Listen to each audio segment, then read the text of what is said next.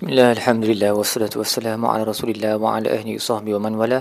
InsyaAllah dalam episod kali ini kita akan membincangkan tadabur bagi muka surat 454 Surah Sad ayat 17 sehingga ayat 26 Baik, pada ayat 17 Allah berkata kepada Nabi SAW Wasbir ala ma yaquluna wa zkur abdana Dawud zal aid innahu awwab.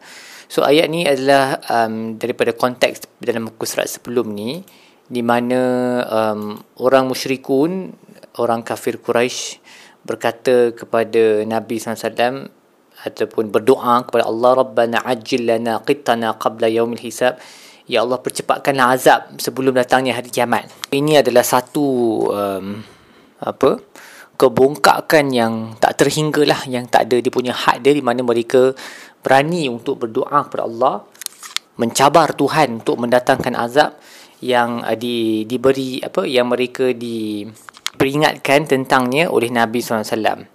Jadi Allah berkata kepada Nabi, bersabarlah atas apa yang mereka sebut dan ingatlah hamba kami Dawud Azal Aid.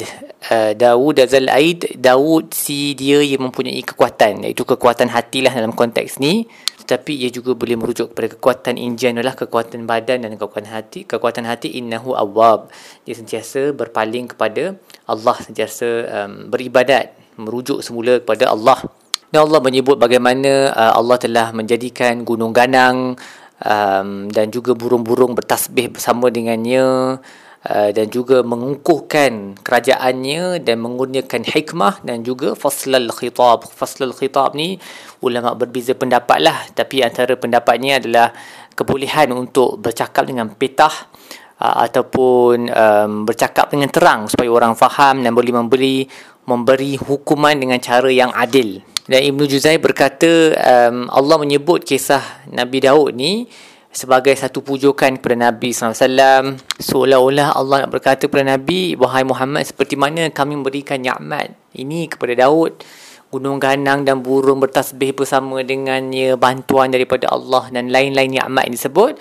Begitu juga lah kami akan memberi ni'mat kepada kamu, wahai Muhammad. Jadi janganlah kamu bersedih atas apa yang mereka katakan. Dan dia juga merupakan peringatan kepada Nabi SAW untuk bersabar seperti mana Nabi Daud, Nabi Daud sentiasa bersabar.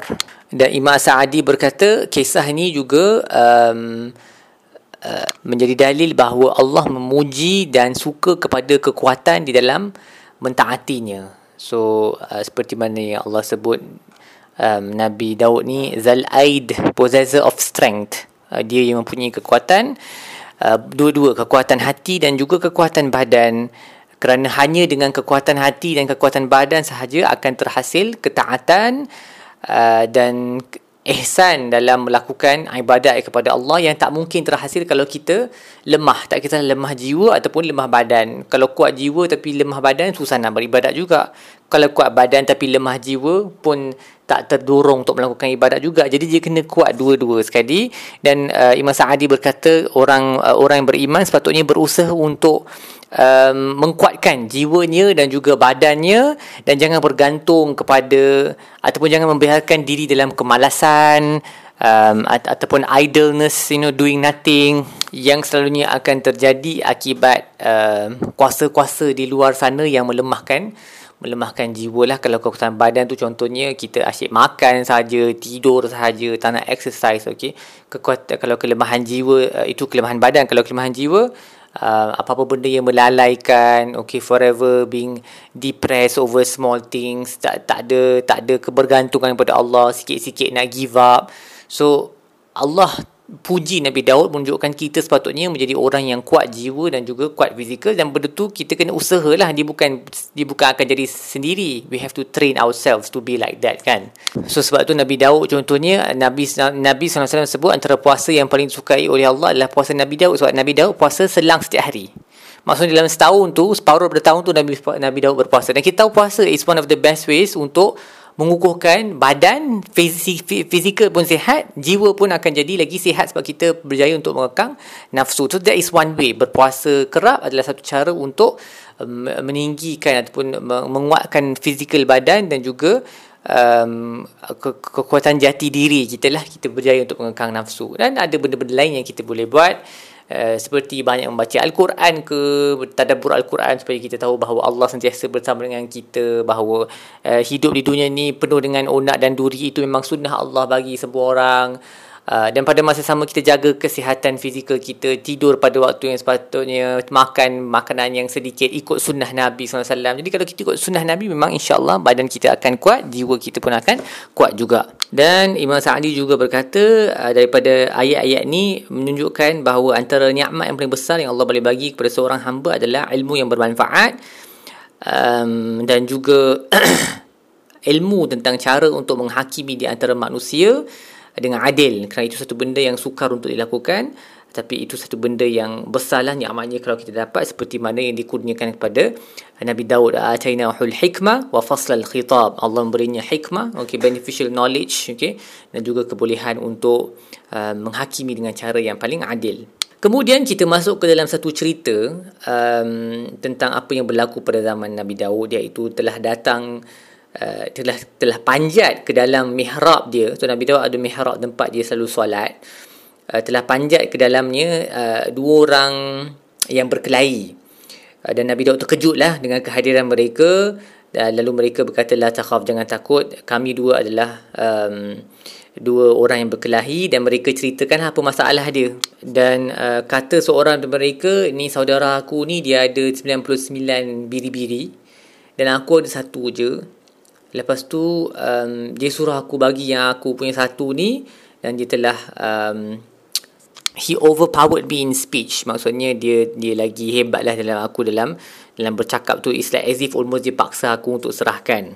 Jadi Nabi Sallallahu Nabi Zalab berkata kepada mereka, uh, kamu telah berlaku zalim kerana kamu menyuruh saudara kamu untuk serahkan kambing biri-birinya yang satu supaya dia boleh cukup seratus lah.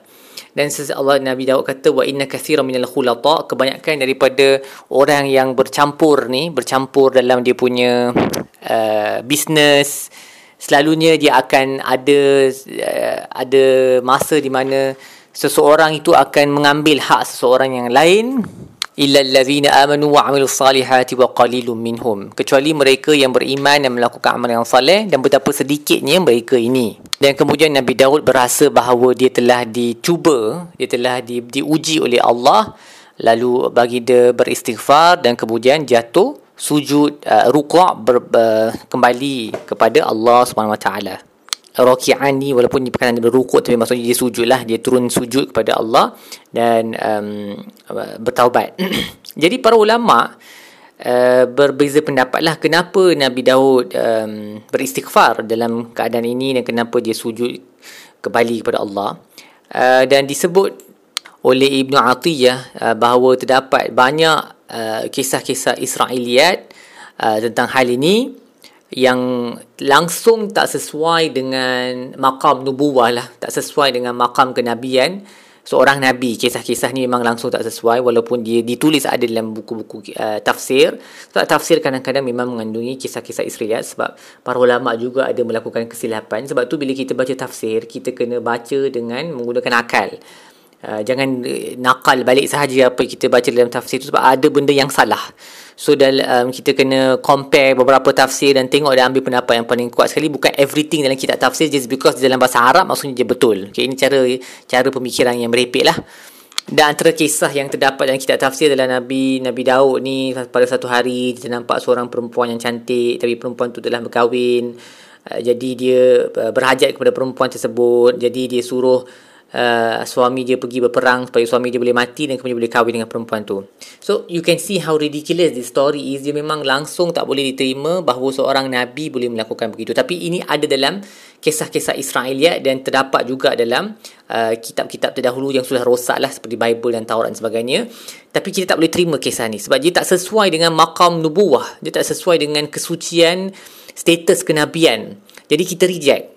Uh, jadi para ulama berkata ab, ab, habis tu uh, kenapa Nabi Nabi Daud um, beristighfar dan sujud kepada Allah pada waktu itu. Jadi Dr. Wabah Zuhaili berkata yang paling sahih adalah apabila Nabi Daud tengah solat dan mereka berdua ni tiba-tiba pancat masuk dalam dalam kamar dia mihrab dia tu dia terkejut dan dia ingat mereka berdua ni nak bunuh dia. Sebab Banu Israel kan memang terkenal dengan perangai membunuh dan uh, apa mencederakan uh, menyakiti para nabi mereka. Jadi dia ter uh, kita kata apa suuzan lah mereka. Dia ter, bersangka buruk terhadap mereka ni. Rupa-rupanya itu bukan tujuan mereka masuk. Mereka masuk sebab they want the they want a solution. Mereka nak bawa kes kepada Nabi Daud Daud. Jadi disebabkan itu Nabi Daud um, beristighfar sebab dia telah buruk sangka terhadap dua orang yang innocent ini. Satu lagi pendapat um, yang lemah juga sebenarnya tapi dia tak adalah semerepek pendapat yang awal tadi tu yang Nabi Daud fell in love with a woman tu ialah Nabi Daud dia bagi keputusan tentang dua orang lelaki ni sebelum dia dengar pihak yang sebelah lagi. Dia dengar pihak yang satu je, dia tak dengar pihak yang satu lagi. Tapi Dr. Wahbah Zuhaili berkata this is also extremely unlikely um, sebab even antara orang biasa pun kita tahu bahawa kalau ada kes untuk kita dengar we have to hear both side of the story. Kita kena dengar dua-dua belah dan memang ini adalah usul uh, kehakiman benda yang paling basic dalam kehakiman adalah you have to hear both sides of the story. Kena dengar dua-dua belah. Semua hakim tahu benda ni. Jadi macam mana para nabi boleh tersilap dalam hal ni? Sedangkan Allah dah describe Nabi Daud sebagai fasl khitab, somebody yang ada hikmah, somebody yang boleh memberi kehakiman yang betul. Jadi dia bercanggah dengan dengan dalil-dalil yang jelas beberapa ayat sebelum tu. Jadi ini pun adalah penangan yang lemah lah. The strongest opinion, pendapat yang paling kuat adalah Nabi Daud uh, tersangka buruk terhadap dua orang ni lalu dia sedar uh, dia tersilap dan dia beristighfar dan uh, sujud kepada Allah. Dan Ibnu Atiyah berkata um, Sayyidina Ali uh, dia berkata sesiapa yang menyebut apa-apa kisah tentang tentang apa yang berlaku kepada Nabi Daud yang tak sesuai dengan makam nubuah dia, aku akan um, sebabnya sebagai hukuman hudud kerana dia telah berani untuk um, mencela kehormatan seseorang yang Allah telah mengangkat uh, makamnya. So Sayyidina Ali tegaslah dalam hal ni macam we cannot we cannot tolerate this kind of stories. So walaupun ada dalam kitab-kitab tafsir, kita letak tepi. Jangan tak payah narrate kepada orang lain sebab benda tu memang tak betul. Okay. Dan Dr. Babah Zuhaili ada menyebut satu um, satu peristi satu apa uh, point yang menarik tentang ayat ni. Uh, beliau berkata orang-orang yang soleh ni tak ramai lah sedikit seperti mana yang Nabi Daud sebut ni. Illa allazina amanu wa amilu salihati wa qalilum mahum so orang yang melakukan bisnes yang mana ada percampuran modal selalunya akan ada orang yang mengambil hak orang lain. Kecuali orang yang berlaku, beriman dan melakukan amalan salih tapi sedikit sahaja mereka ni. Dan Dr. Wahab meriwayatkan satu kisah Sayyidina Umar satu hari mendengar seorang lelaki berdoa Allahumma ja'alni min ibadikal qalil Wahai Tuhanku jadikanlah aku dari kalangan hamba-Ku yang hamba-Mu yang sedikit. Jadi Umar berkata kepadanya, apa doa ni? Uh, apa yang apa yang sedikit ni? Apa yang kamu doa ni?